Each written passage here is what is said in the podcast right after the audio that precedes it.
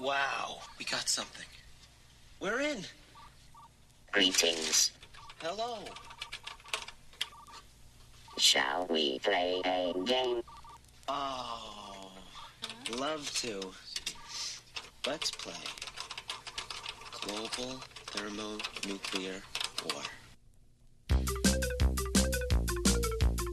Hello, everybody, and welcome back to the Surely You Can't Be Serious podcast. I am here with my friend Jason Colvin. Jason, I got a story for you. You ready for this? Yes. Okay. In 1983, heads of the military believed that a real nuclear attack was about to occur. They began readying their nuclear forces, placing air units on alert, and loading nuclear warheads onto combat planes in preparation for war. And all of this was based upon a misinterpretation of what was a simulation, something they should have known was just a war game. You want to know what the plot twist is? What's the plot twist? This happened four months after the movie War Games came out. This is real life. Plot twist. This is not the plot of the movie. This is the plot of real life, a situation called the Able Archer 83 incident, where NATO was conducting war games. The Soviet Union was sure that it was all just a ruse,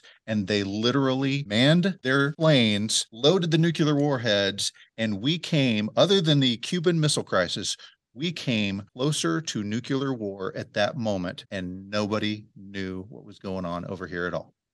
Really? We're going to tell you more about that story That's a little bit incredible. later. later. Hey, wait, before you get any Yeah. further, I, I still really enjoy how, like Gene Hackman, you say nuclear all the time. I knew it's going to come. I can't help it. I help it. Nuclear. I, I I learned the word by watching Quest for Peace. That's how I know that word. That's why I say nuclear. Okay, fantastic. Guys, we are blessed to be joined by a very special guest today. We have a Patreon member of all things. He hit us up and he said, Love the show. And I said, Great. You have any episodes you'd like to hear? And he said, uh, It'd be great if I could hear an intelligent uh, podcast about war games and AI and that sort of thing. And I said, Super, why don't you come do that for us? And so we are here today with Dr. Chad Briggs, a global security expert. He advises global organizations on the intersection between climate change and national security. He has advised the U.S. Department of State, the U.S. Air Force, the Swedish military, the EU, the U.S. Department of Energy, all kinds of other academic organizations. He's an intelligent guy, but an underachiever and alienated from his parent. Oh, wait a minute. I'm sorry. That was Matthew Brock. I got a little too far there on that one. Chad, it is so wonderful to have you with us. Thank you for joining us today. Thank you guys. Glad to be here. Chad, would you say you're a little more Dabney Coleman or are you more General Beringer on this deal? Um, I, I'm more I'm more a Professor Falken, really. Awesome. Nice. Awesome. Nice. that is fantastic. So, just to give you guys an idea of this notion of the intersection between national security and climate change, in April of 2011, they are conducting war game scenarios. It's a simulation. It is led by Air Force Colonel, I'm not kidding, Wilbur Wright, What? Yes.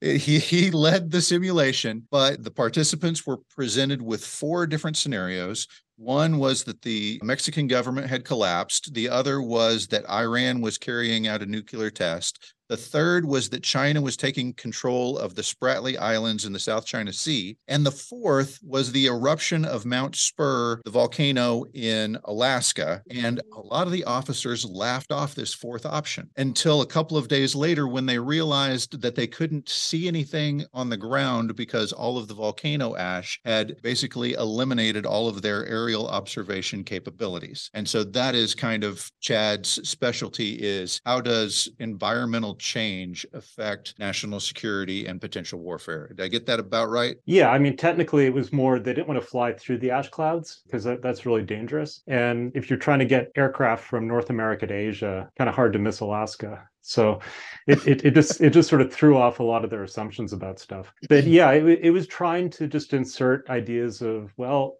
you know, we always assume that environment is it's there, it's a steady state. But what if it, you know, what if what if you get thrown a curveball and uh, something happens you just don't expect?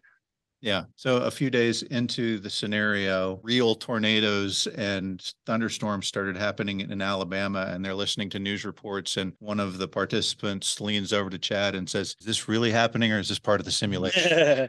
And unfortunately, that was real. That that was a huge outbreak of tornadoes that night. That was one of the the things we shoot for is uh, for people just not to know necessarily if something's real or if it isn't. But that's also one of the most famous lines from war games. I was just going to mention this today. Coincidentally, is the 43rd anniversary of the eruption of Mount St. Helens, oh, yeah. which I take would be a big deal, uh, satellite images and that type of thing. So, yeah. 1980, the world becomes covered in ash. yep. Yeah, and about that. unfortunately, I'm old enough to remember that. I me too. Today we're going to compare war games from 1983 Yeah. To Tron from 1982. Yeah, they were. It was the first time for a lot of folks to be seeing this type of stuff pretty accurately por- portrayed in a lot of circumstances. Obviously, a lot of fantasy involved with Tron, but still had some components that were very cutting edge and brand new to the audiences that were watching them for sure. Chad, what are your memories of these two movies? Well, I, I I was in grade school, I think, when these came out. Um, Tron completely blew me away. You know, uh, in, in terms of its vision of computers, its its computer graphics. I, d- I didn't quite understand the story, um, and we can get into that. Just because Flynn, the Jeff Bridges character, was already living the dream because he already owned an arcade. Uh, so you know, what, what more could you get than that? Right. right. um war games i remember and you know my brother and i were both into computers he ended up getting a master's in computer science and works at los alamos now but uh and this kind of inspired us a lot but i didn't understand war games until i was much older. And i understood the politics. Both of them sort of caught up to technology but in really different ways. So they're they're they're really really influential for me. And of course i also remember the tron uh, arcade game. I believe Yeah, actually made more money than the movie itself. Yep, we absolutely have to talk about that. By the way, uh, Jason pointed this out, and sure enough, I saw it. As you come in on David Lightman in that first arcade scene, as it pans across the arcade, you see very prominently the video game Tron. Along with the much less influential Jungle Hunt game. You didn't like Jungle Hunt? I like Jungle Hunt. I was better Jungle Hunt than Tron. the nerves that I would build up whenever I was having to fight those spiders. This the the the spiders, which I were there spiders in the movie? yeah, Okay. they call them grid bugs. Oh, right, right. The grid bugs. Grid bugs. Okay. Yeah. So it was just spiders to me, that one. And then when you got a couple levels up, when you were diving into the master control rainbow spinny thing and it was going so fast and you were going so fast, anxiety to the max, but I would still shovel my quarters in for sure. Oh my gosh, yes. Okay, which one are we which one are we going to talk about first? Chad? Uh, I'd say let's talk about war games first. Yeah. Yeah. Yeah. All right. See that sign up here? Up here? Yeah? DEFCON? That indicates our current defense condition. It should read uh, DEFCON 5, which means peace. It's still on a 4 because of that little stunt you pulled. Actually, if we hadn't caught it in time, it might have gone to DEFCON 1. You know what that means, David? No, what does that mean? World War III. Chad, tell us tell us what you know, or you know, give us some information on how things went from the development of the movie War Games to when you got involved yourself doing them. Like, what's what's kind of the history there? I, I talked a little bit earlier about the Able Archer incident in '83, and part of what happened in that scenario was that they started using a lot of new technology. So, what do you know? What do you know about what happened between 1983 and whenever you started participating live and in living color with true war game simulations? Well, I can tell you there were actually a couple other incidents too, and I, and I won't go into detail about it. But but you have November 1979. That was another nuclear alert that was that was thrown off by someone mistakenly putting a training tape into the computer, which then was interpreted as being real because of course the computer doesn't know the difference. That came up when they were writing the script for war games because they began to question, you know, could this really happen? Would the military really not know what was going on in the situation? And literally turned on the news story, and Walter Cronkite is saying, Well, for three minutes, we thought we were at the brink of nuclear war. And it turns out somebody just left a simulation tape inside the tape player. Yeah, and, and something similar happened uh, the following summer, so June 1980. That was a computer glitch but the people at NORAD suddenly saw thousands of nuclear missiles headed for the United States, and they had to figure out is this real or not, or is this just? And turned out it was just the computer hiccuping and uh, just throwing out odd radar returns that didn't actually exist. Turns out Chad was just playing Missile Command in the next room. So you guys, you and your brother were into computers. You do any uh you do any hacking back then? Try to sneak into any uh school oh, I would, I would, grades? I would never have done anything like that. But- no, I, I, I was an overachiever in school, so I, I didn't have to change grades. But uh, and I will say, my my junior high principal was pretty smart because he co-opted me. I think he knew, and this was like 1986, 1987. So he was testing out some sort of new library system, you know, get the computer online at the school. This is the first time that they were really trying this. And, and so he invited me in and said, Hey, we want you to figure this out and whether it's worth doing. And it's sort of like, a, I, I realized later, okay, this is keep your enemies close, closer. Right. Yeah, right. And, and know what they're up to. yeah, I, I knew how to do those sorts of things because sometimes, I mean, honestly, it is so easy to break into computers sometimes um, some of the back doors and you know what they don't address is that oftentimes it's just people making the mistakes you know well either you're leaving the scenario tape in the computer or you just didn't put in the right password. So yeah all those sorts of tricks we knew and partly that's because when i started working on cybersecurity you sort of have to know this and i worked more on the human side of cybersecurity. It sort of inspired us just to sort of know how computers work and and maybe both movies inspired that because we were so taken in with this idea that hey you can create programs and they're sort of like these little living things and they're yours and they're your identity right and and they live inside the computer but the internet stuff i really didn't get into heavily until probably the mid 90s So Chad listened to our best of 88 episode and said, boy, was I in an entirely different world than you guys were at that point. Uh, I, I made him send the list, but do you do you remember it? Do you know what your top five is from 88, Chad?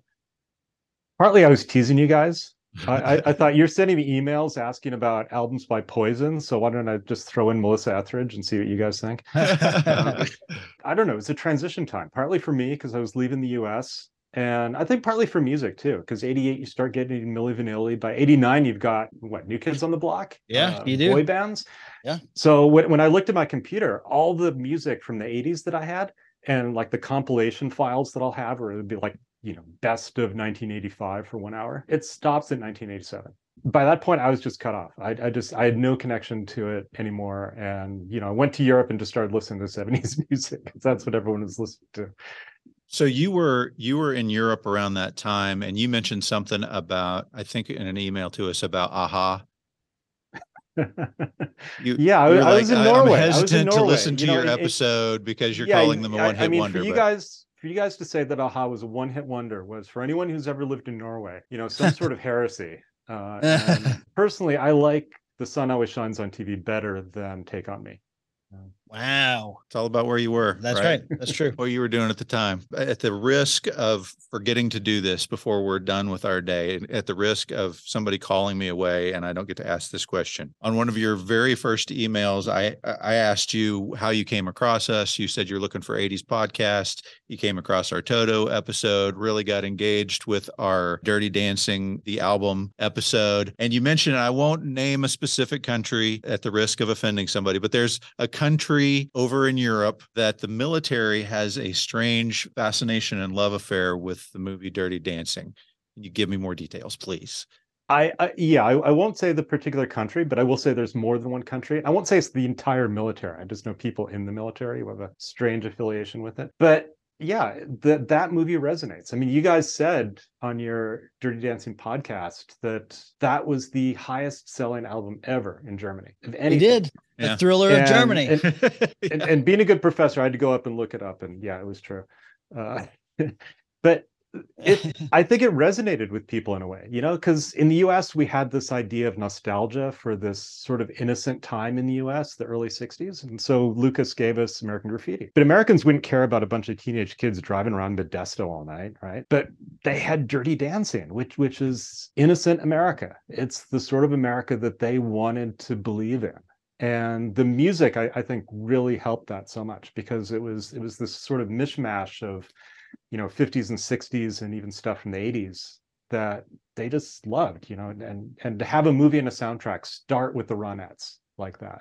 Uh, I think it was just intoxicating for so many people. Did I tell you that Chad has driven his bike not once but twice up to the resort where they filmed Dirty Dancing in Virginia? Yeah, man, that's awesome. I love that. Jason is a It's- I'm a big it- it's location actually- guy. Yeah. It's actually a semi-famous mountain for cyclists because because it's a really tough one to climb, especially if you do the backstand. But yeah, the first time I got up there, I didn't even know where I was, and I looked around. I was like, "Wait a second, this this looks." That's the staircase the baby danced on. Fantastic. That's awesome.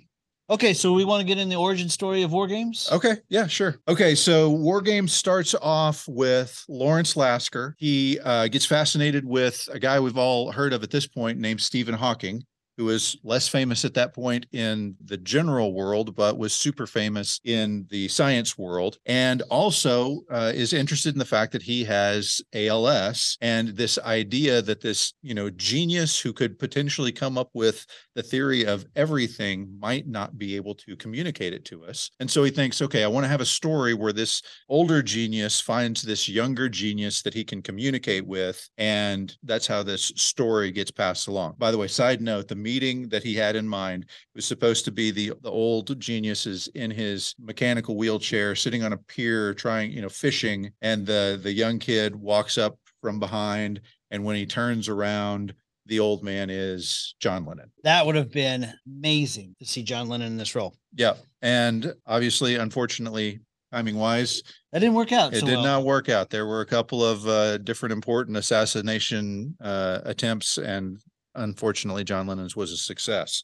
So, anyway, Lawrence Lasker has this idea. He calls up his college roommate, whose name is Walter Parkes, and they start working together on this script. And they spend this is 79 or so.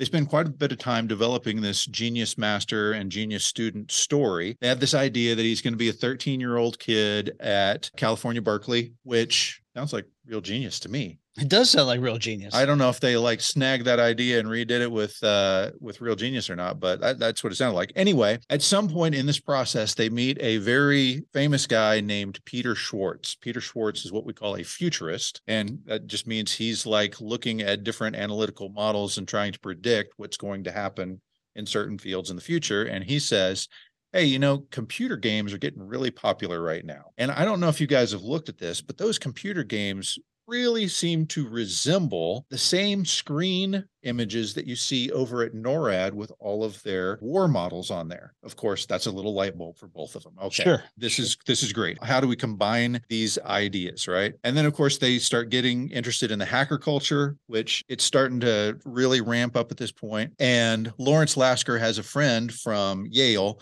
named Ron Rosenbaum who writes this article called The Subterranean World of the Bomb and talks about these military simulations that go on that are basically like games. They think, wow, if you know, if only we could get into NORAD and look around and see what it's like in there, we'd really have some meat for our story. Well, as it turns out, NORAD actually invites Hollywood types out. I'm watching the movie and I'm like, there's no way. Right. There is no freaking way they're going to have a guided tour in the middle of the war games si- simulations. The bus from Birmingham. Turns out they do.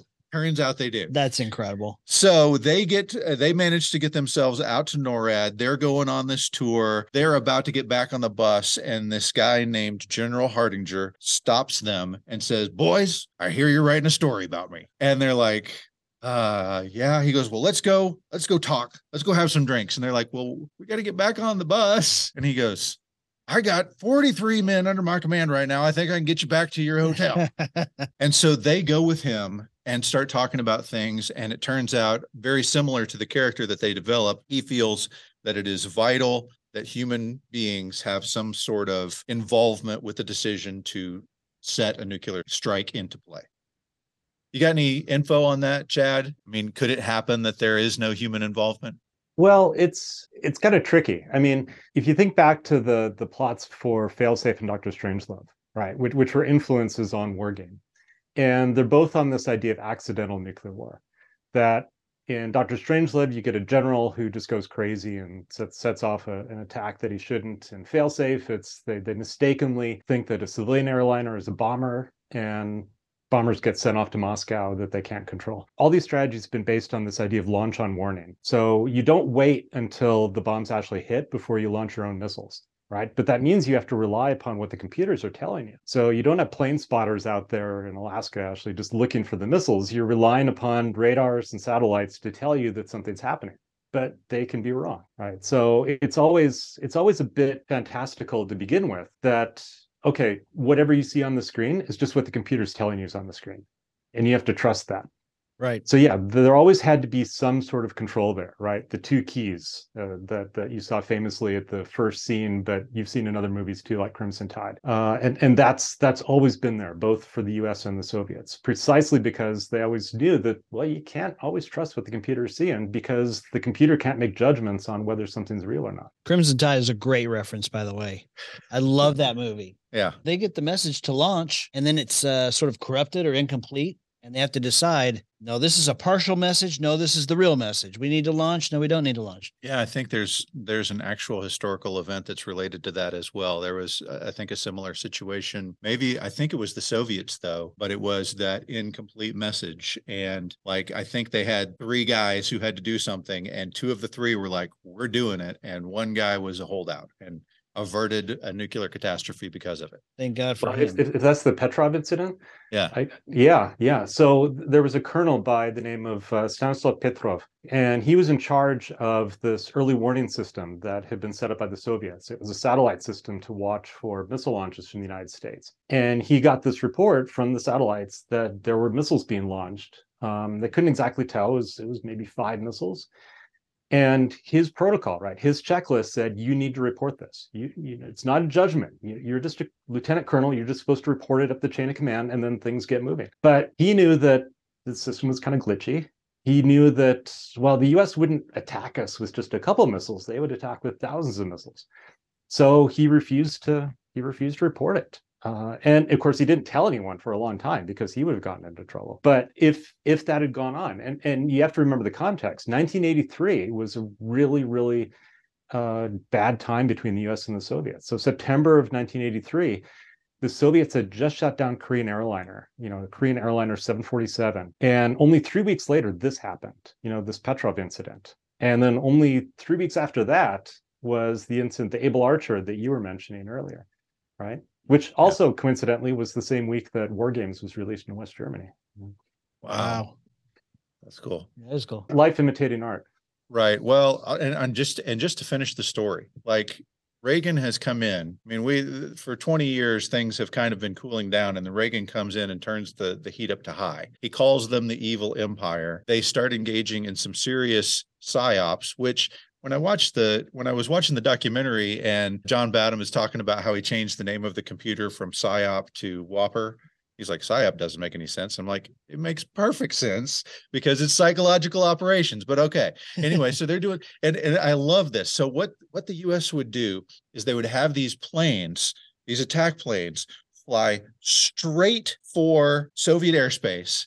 And at the very last second, right before they enter the space, they would veer off. It was the global thermonuclear war equivalent of I'm not touching you. I'm not touching you. yeah really It's fantastic. And so that is why the Soviets were at the top of their paranoia. They were completely afraid of what's going on.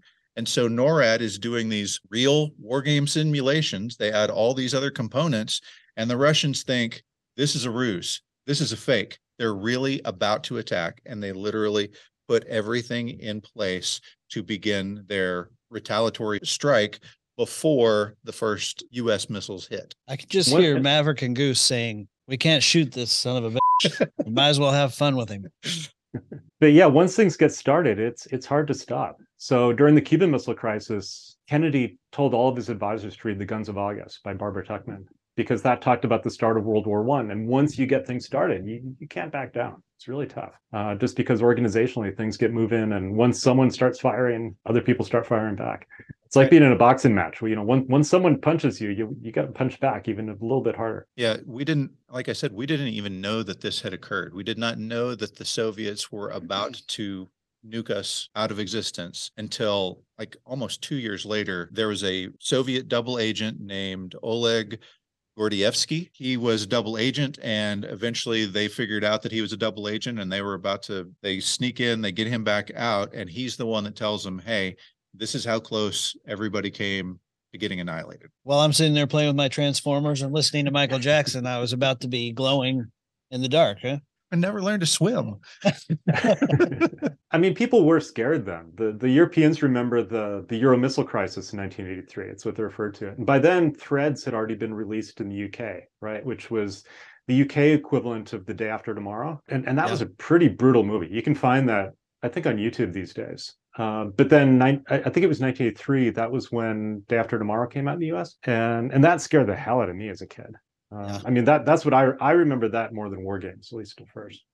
Interesting. Okay. Yeah. So the company that put WOPR, you know, the uh, the U.S. military that put WOPR into play, obviously didn't work out at the end of War Games. So Cyberdyne perfected that a few years later, and then Skynet. No, I'm just kidding. Actually, there's a lot of similarities here between the Terminator franchise and War Games. I think. I don't know why we're talking about all of this old stuff. Why don't we talk about something that's relevant today? Yeah. Right. So, Yeah, okay, computers so- would never tell us what to do. Exactly. There's no way that they can actually learn and be intelligent. So the guys who are writing war games, Parkes and Lasker, they have hit up this guy named Leonard Goldberg. He's a producer. He's like, hey, go write the script. After a year of waiting, he's like, I said, write it, not carve it in stone. Let's get something. But he's expecting this genius mentor to genius student story that they proposed to him. So a little while later, secretary comes in and says, Well, they didn't write the story. They said they were going to write, but they wrote this war movie instead. He's like, War movie. And then she's like, Why don't you just read it? We got it. It's something. And he reads it and says, Thank you for an awesome weekend. It is a fantastic story. Yeah. So he shops it around to various studios, gets turned down repeatedly, ends up that United Artists MGM says, Yes, we're willing to do this. And that is what we call a green light. Okay, so War Games came out first. We're going back in time now, a year before when Tron came out.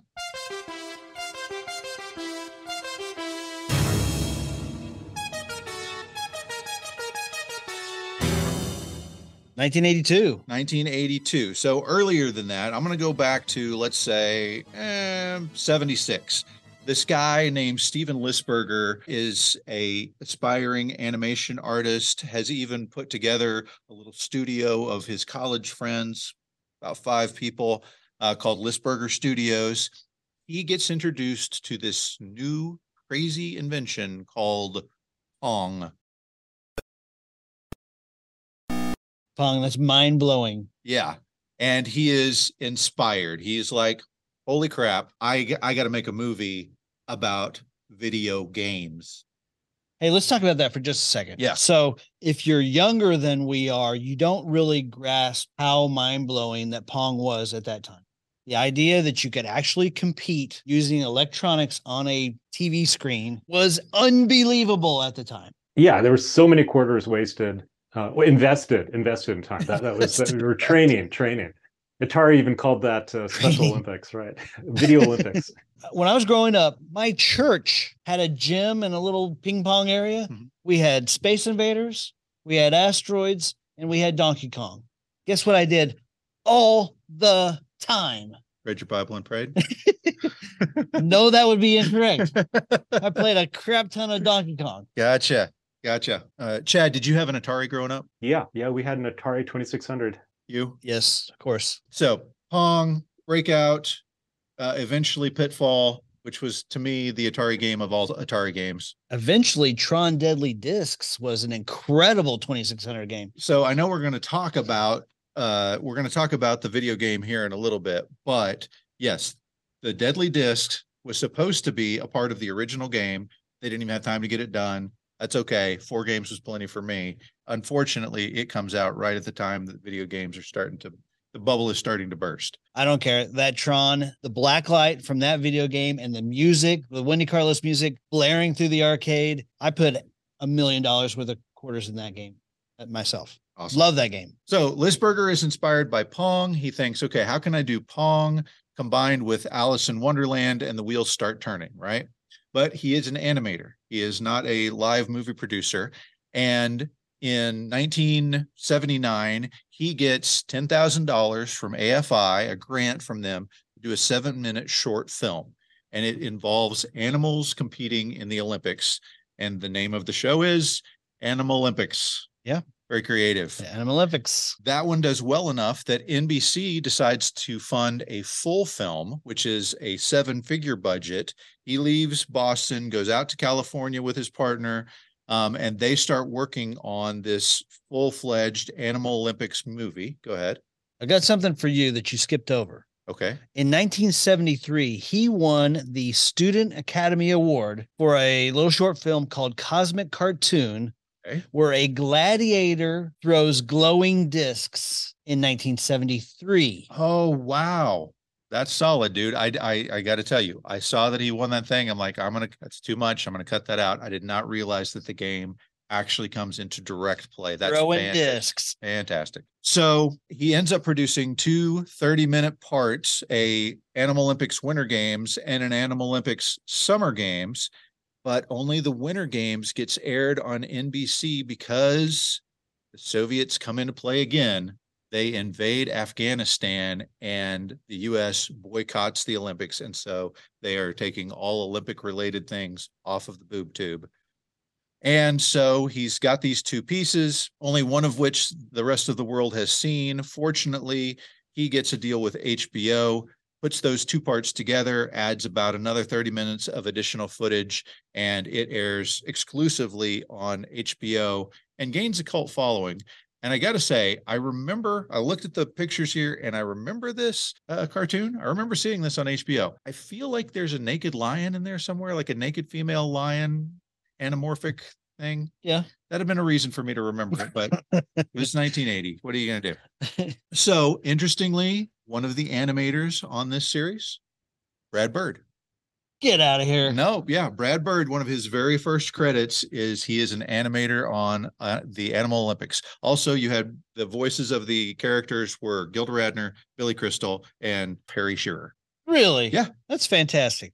By the way, flashback to our best movies since 2000 episode Right? where we talked extensively about The Incredibles Yeah, yeah, because you picked it as number one. because it's best movie since 2000. Well, okay, I don't know if I agree with you there, but we'll keep on going. Okay. Okay, so why am I telling you about Animal Olympics when we're here to talk about Tron? Because the opening studio credits marked the very first appearance of the character Tron. At this point, it was a mascot for Lisberger's company, and it was more like an electric light, and it was yellow instead of blue. Okay. But do you know where the, the name Tron comes from? Electron? Yeah, electronics. Electronics? It is the Tron in the middle of electronics. That is it. Yes. awesome. So the original Tron character actually looked like the the Cylons from Battlestar Galactica, Yes. except they had a beard, like it was a big bearded guy with that kind of look about him. You, you're talking about the the appearance of these things, the appearance of the characters in the movie Tron. Yeah.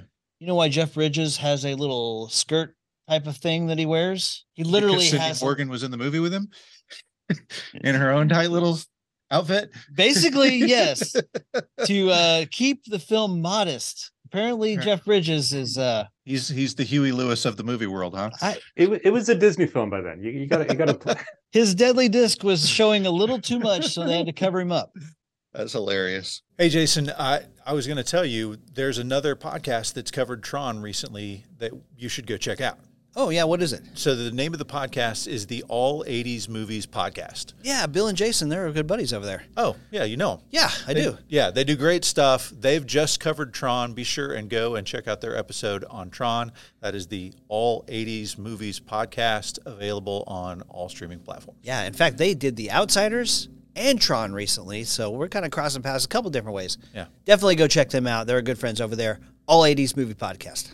So they planned to use the money that they had borrowed against the anticipated profits of Animal Olympics to develop the storyboards for Tron. But then this article appears in Variety magazine, and this guy named Alan Kay sees the article. Alan Kay reads this article in Variety, and Alan Kay, if you don't know who he is, is a pioneer of the computer world.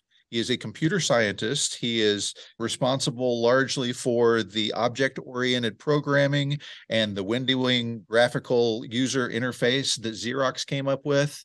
that, you know, Bill Gates and Steve Jobs stole the ideas from. He's a mastermind of computers. He sees this little article in Variety and he calls up Steve Lisberger and says, I want you to make me a consultant on your movie. And he's like, "Hmm, okay. And he goes, and also, you don't need to do this hand drawn animation stuff. You can do the animation with computers. And so that's how in 1982 we get one of the very first uses of CGI. Yeah, it's incredible. You know, when I watched this movie, there's some effects that are a little hokey for today, but back in 1982, this was mind blowing stuff. Yeah. For them to have a computer that had what yeah, two megabytes of RAM. That I mean, that's nothing now, but back then it was it was just yeah, it was mind blowing. And certain scenes like the light light cycles, you know, still kind of holds up. It, uh, Oh, yeah. The light cycle And- stuff is incredible. and, and back then though, it was just beyond belief. It's amazing. I mean, there was nothing like it at the time at all. I'll use more stories than that to make this podcast. to make a phone call. Yeah. Yeah. So Steve Lisberger has been working with this friend of her, his named Bonnie MacBird. She's an actress. And so she starts working on him with the story. Alan Kay comes into the project and she develops the character Alan, the creator of Tron in the After movie. Alan Kay. Yeah. After Alan Kay, yes. And she suggests Robin Williams as the Flynn character because she wants him to be fun and kind of crazy. And so she gets credit in this as the story by. They definitely worked on the story together, and Alan Kay was heavily involved, but basically there's maybe one line in the whole thing that she composed that ends up in the movie and later on they end up having kind of a bitter kind of legal battle about writing credits for the movie but turns out okay for her in the end because she and alan kay become so close that they actually end up getting married and have been married since then. Really? Yeah. That's fantastic. So they develop the script. They get rejected by a great many studios who just don't get it, but they ultimately get picked up by Disney. Yeah. So, in fairness, I didn't really get it in 1982 either, but one company that did was Disney. They decided to do it. Now, this is a time when Disney is kind of feeling their way out of the 70s. They're trying to branch out, do more live action stuff. They've swung and missed three times, like swung hard and missed. The Black Hole.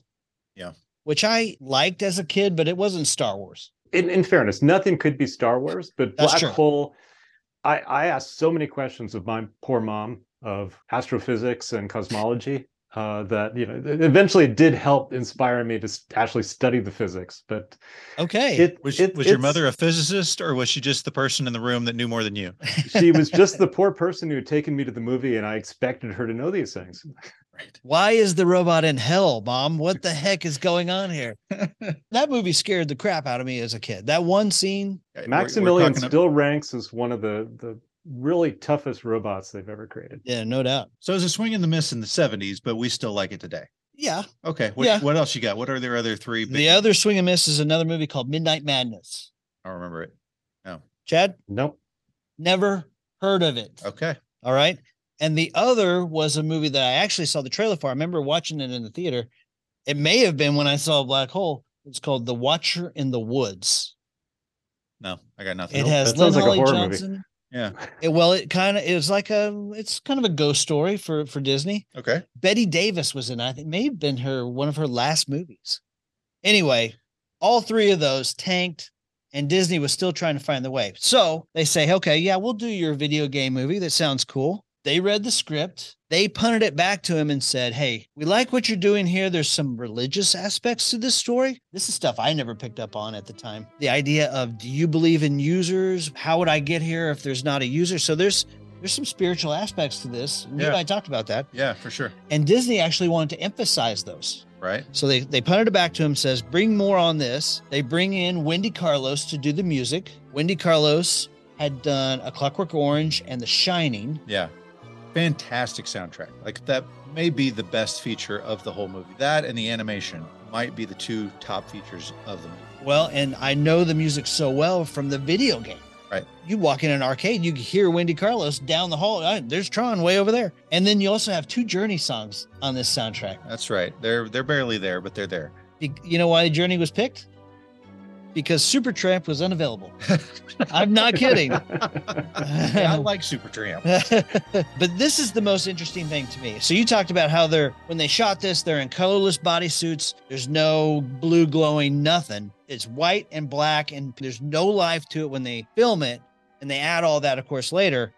But this was originally scheduled for a Christmas 1982 release. Okay. But Don Bluth had left Disney and taken a bunch of animators with them to go create this thing called The Secret of NIMH. Right. And Disney was pissed about that and said, let's go head to head and go kick the Secret of NIMH's butt. Okay. And so they moved it to the summer of 82. Well, the problem with the summer of 82, and we've already discussed it in a three part podcast that we did, Right.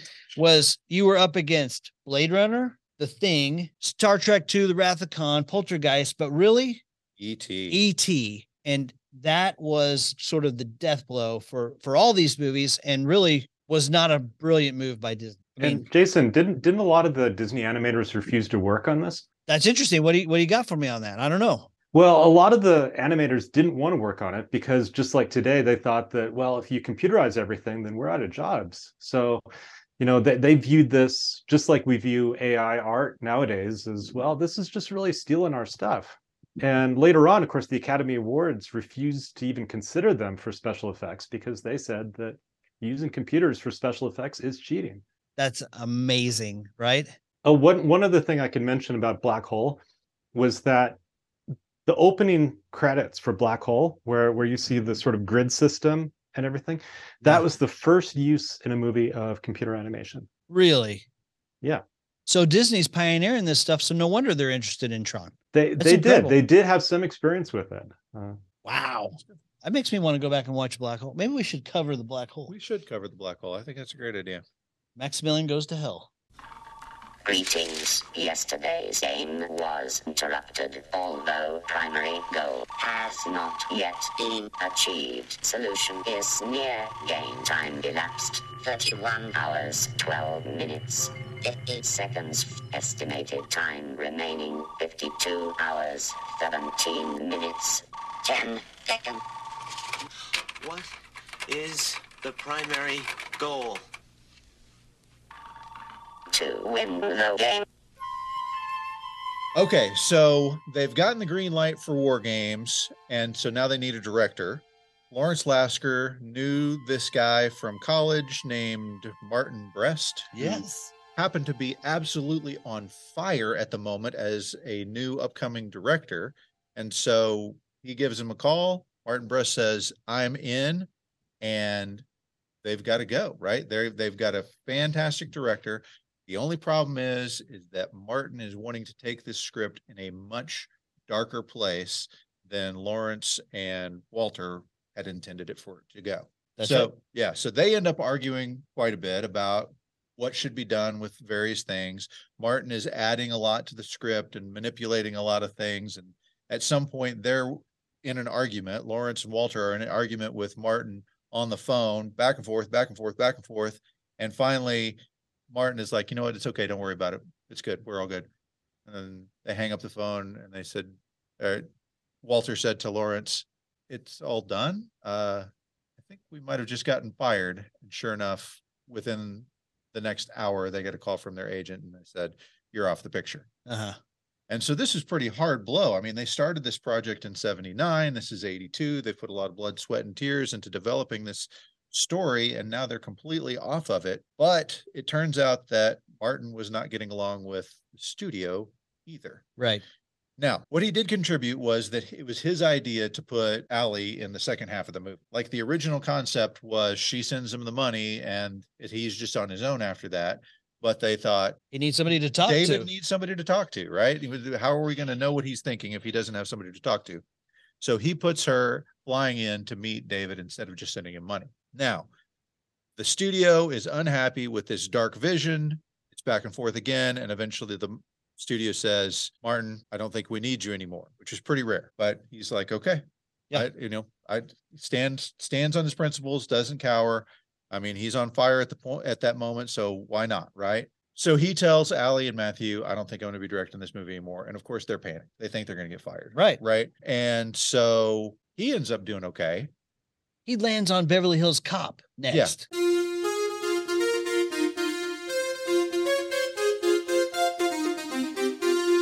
Like which does, you know, 250 million dollars or something. So he did okay. He did all right for this. We don't need to worry about him. Right. But they're now without a director. And so who do they go to? A guy that we've discussed before, a guy named John Badham. John Badham, we talked about in our Saturday Night Fever episode. He's the guy who did that movie. Hey, listen to the 80s of John Badham, okay? Yeah. Listen to this. He does, of course, Saturday Night Fever. He does War Games. He does Blue Thunder in 1982. Blue Thunder. Remember that? He does Short Circuit Wow. with Johnny Five and Steve Guttenberg and Ally Sheedy. Yeah. He does Stakeout in 1987. One of your favorites. I love Stakeout. It's one of my favorites. Emilio Estevez, Richard Dreyfuss. Yeah. Uh, and then of course he does Bird on a Wire with Mel Gibson and Goldie Hawn. I think that's 1990, but still, that's a string of great, sort of fun movies. That's a string of sort of Sort of, sort of. sort of okay movies. I, you tell me you don't like Short Circuit? Uh, so it was innovative for its time. I think if we go back and watch it now, we will be less impressed than we were when we were That 10. might be true. That might But be it, true. it does it does talk about a, a computer becoming self-aware. You know, Johnny Five Ah, is that's alive. Great point. right. Yeah, there you go. AI. hey, plus you got a helicopter going upside down in Blue Thunder. So John Badham is thrown into this project. He starts looking over what Martin Brest has done with the script, and he calls up Lawrence and Walter and says, Guys, I'm looking at what I'm guessing is probably a three hour long movie with this script. Do you guys have anything that you'd like to send me that I might be able to look at instead of this? And they said, Yeah, we wrote a second draft that like nobody has looked at. He goes, Send it over. And they're like, Well, you know, the guy down the hall has a copy. He goes, I'd prefer if you came and gave it to me. Yeah, give it And at directly to mo- me. At that moment, they're like, maybe we're back in. He reads it. He says, This is the best script I've read so far. And the writers are back in. They no longer have to watch somebody else making love to their girlfriend. They they can enjoy making love to the girlfriend themselves. So Badham brings on eh, the one big change, other than you know going back to this second draft script. The one big change that Badham brings is he brings on Mr. Barry Corbin. Mr. McKittrick, after very careful consideration, sir, I've come to the conclusion that your new defense system sucks. He steals every scene that he's in. Absolutely. he, he was the best. I mean, he was based on the real life NORAD general of the time and basically just ad libbed his way through the whole movie, but came up with the most quotable lines of the movie as well. Absolutely. They would come to him and they'd say, Hey, can you say something colorful right here? And he's like, I'd rather piss on a spark plug if I thought it'd do any good. That's all his stuff. A question might be what happened to the guy that was originally cast in that part? You know? He was moved to like the side character. He's the guy. I can't even imagine. Like you've got the general's role. New director comes on and he says, "Okay, you're now going to be the general's helper." Yeah. Who doesn't say anything? like, and it's the the actor's name is Michael Ensign, and I mean he's been in a ton of stuff as well. Like when I saw him in the movie, I'm like, he's a pretty famous actor. I wonder why he's not saying anything. And I think at one point, probably improvised, Barry Corbin goes, "Where is that guy? Oh, there he is. I didn't see you there." That's good. By the way, guys, do you know what happened to uh, one of the versions of the original script that Lasker wrote? What? Tell me. Oh, he rewrote it and it became Sneakers, the movie in 1992 with Robert Redford and Ben Kingsley. Oh, perfect. Wow. I love sneakers, The man. hacker movie, right? It is a hacker movie. Perfect. Redford, River Phoenix, Sidney Poitier, Dan Aykroyd. I love yeah, that a, a lot of what Lasker originally wanted to write about, he couldn't put into War Games, and so he took all of that and years later rewrote it into Sneakers. Fantastic. Wow, that's incredible. By the way, if you don't recognize the name Michael Ensign, he's the hotel clerk from Ghostbusters. Yes. He's also the guy in Titanic who's like, we're dressed in our best and prepared to go down with the ship. There you go. I know you'd bring Titanic into it. I love Titanic. well, I mean, let's talk first of all, Matthew Broderick in the lead role. He was actually filming Max Dugan Returns, which was his first movie at the time. Yeah. When he was hired to be in War Games. Yep. And when there's a change with the boss, he thought he was going to get fired. Yeah. But they kept him, of course, Ally Sheedy. Of course, you know her from Breakfast Club and St. Elmo's Fire and Short Circuit. Yeah. I mean, it's interesting. Obviously John Hughes saw this movie because he cast Sally Sheedy in Breakfast Club and then he cast Matthew Broderick in Ferris Bueller's Day Off, Mhm. where again he is using a computer to change his grades. Nine times. Grace. I'll tell you who the guy that I think is the best in this movie. He, I mean, he's literally the best in every movie. Dabney Coleman brings his A game in this movie. He actually brings a sense of authority. You really feel like you're in trouble when he's talking to you. It is a true contest. It is a it is a true contest of wills whenever he is arguing with Barry Corbin. I mean, those two guys are eminently confident and strong characters, and those actors are the same way, and they both play them as perfect contrast to each other. I loved it. and you really needed them at the beginning of the movie because the second scene they do a lot of trying to explain what's going on with the whole command and control system of NORAD in a two minute scene which is Yeah. not easy you know you could have exposition that would last for half an hour or you could have a 12 part series that would talk about everything that they were mentioning but uh, it takes actors like yeah dabney coleman and barry corbin to go through that and, and and that's when corbin actually repeated one of the lines that the general actually said to the writers in the first place right was well i sleep very well at night knowing those boys are down there Yeah. Yeah of course he had to throw in a howdy doody reference uh, I yeah, I think the actual general said, I sleep well at night knowing I'm in charge. Yeah. Let me ask this, Chad. Like, is this a debate or has it ever been a debate among the the war game simulations of how much control do we put in the hands of the computers versus how much control do we put in the hands of the humans? I think theoretically, yeah, but that mean by theoretically, I mean you're always going to have some academics or people at the Rand Corporation saying, "Hey, maybe we could be more efficient. We could have more control, right?" But then you end up getting the Walter Matthau character from Failsafe, uh, you know, rather than the people who who are actually working at it. And so the military has always been adamant. No, no, we need we need men and not women, you know, to be in the the command and control. That there has to be a clear set of controls and you got to have the men with the brass keys because they're the only ones who can stop it if Turn things the go wrong. keys, sir. By the way, early appearance by Michael Madsen and John Spencer. Yeah. Michael Madsen be chopping a guy's ear off in Reservoir Dogs in a few years, and John Spencer's running the West Wing. That's right.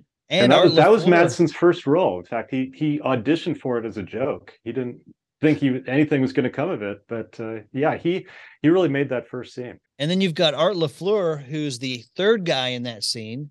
He's the guy who plays the babe in Sandlot. He's kind of Oh, a right, right. The guy that guy. Yeah. who, who's talking, yeah, talking to him as they come in. I remember that. Yeah.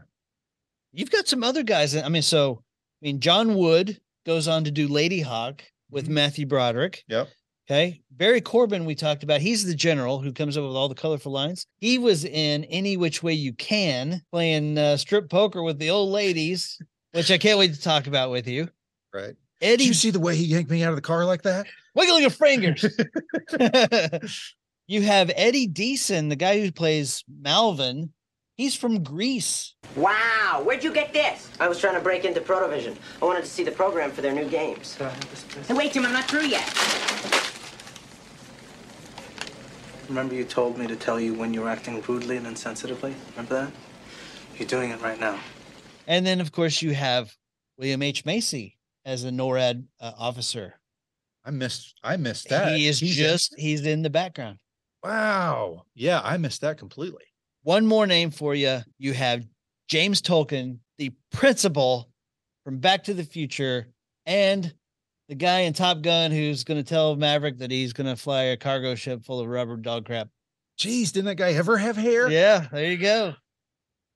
How about that? The cast incredibly strong in war games. Yep. Oh, one more name for you, Jason Bernard. He plays the judge in Liar Liar, the kind of the black officer. Oh yeah, yeah. I remember seeing him and going, "Oh, liar, liar, judge." I know Yep. that guy. Yep. By the way, I don't know that everybody knows this, but John Wood wasn't just Stephen Falken character. He was also the voice of the computer.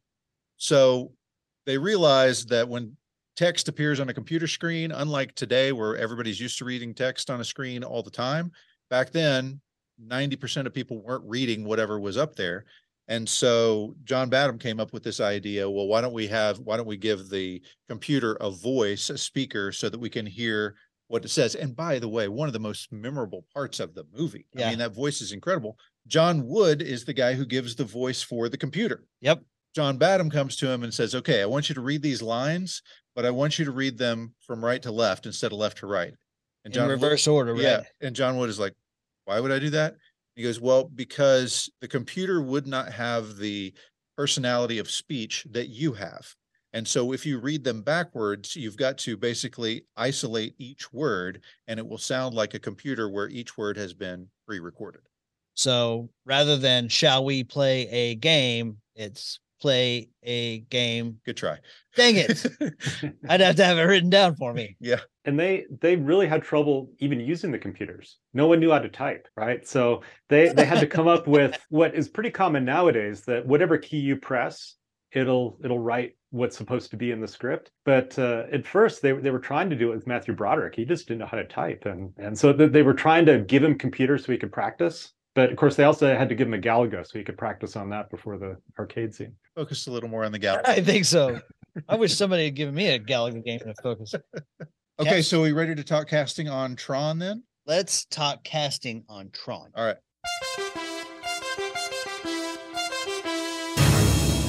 Okay, so in the lead role of Kevin Flynn, we have Big Lebowski himself, Jeff Bridges. Yeah. Jeff Bridges, of course, has done True Grit, Against All Odds. He's Obadiah Stane and Iron Man. Last Guy's been- picture show. He's been in a million things. Flynn is Han Solo. He's the gunslinger. He's the guy who breaks the rules. He's the guy the girl really secretly likes. I'll make the case that Yori is Princess Leia, Tron is Luke, and Sark is Darth Vader. Who's Gold Five? Is Gold Five Gold Five? Uh, Gold Five is Gold Five. You, I, you, if you watch this movie and are familiar in the least with Star Wars, you got to be going. These guys were Star Wars fans. Yeah. Dumont was clearly Obi Wan Kenobi. obviously. Yep. Yep. Barnard Hughes. Barnard Hughes, who was also Merlin in the TV series, and of course the grandpa on The Lost Boys. Ah, the bad thing about this place, oh, there's too many damn vampires. All right. Bruce Boxleitner plays Tron. Yes. The only thing I know from him is that he was in Babylon 5. Yeah. Shout out to our buddy Van Allen Plexico. I've never seen Babylon 5 in my life, but he runs a podcast on Babylon 5. If you want to know about that, go listen to his stuff. Okay. Then, of course, you have Cindy Morgan, who plays Lora Baines. She's Lacey Underalls from Caddyshack. Lacey Underalls. Like I Lacey saw her Underalls. and I'm like, I feel like there's a hot girl behind those glasses somewhere. So I looked up the actress, and sure enough, she's back there. Yes. But it's, it's great that you could go from being a high high class socialite to being a computer programmer in such a short period of time. Well, she wore the computer outfit well. Yes, she did. Yes, she did. By the way, the little dome thing that she had on, Yeah. I, I heard heard her talking about this. So they would like glue it to her face, and her head it looks like a like those little plastic things you put on your head so you don't have to wash your hair. Ladies wear the shower cap.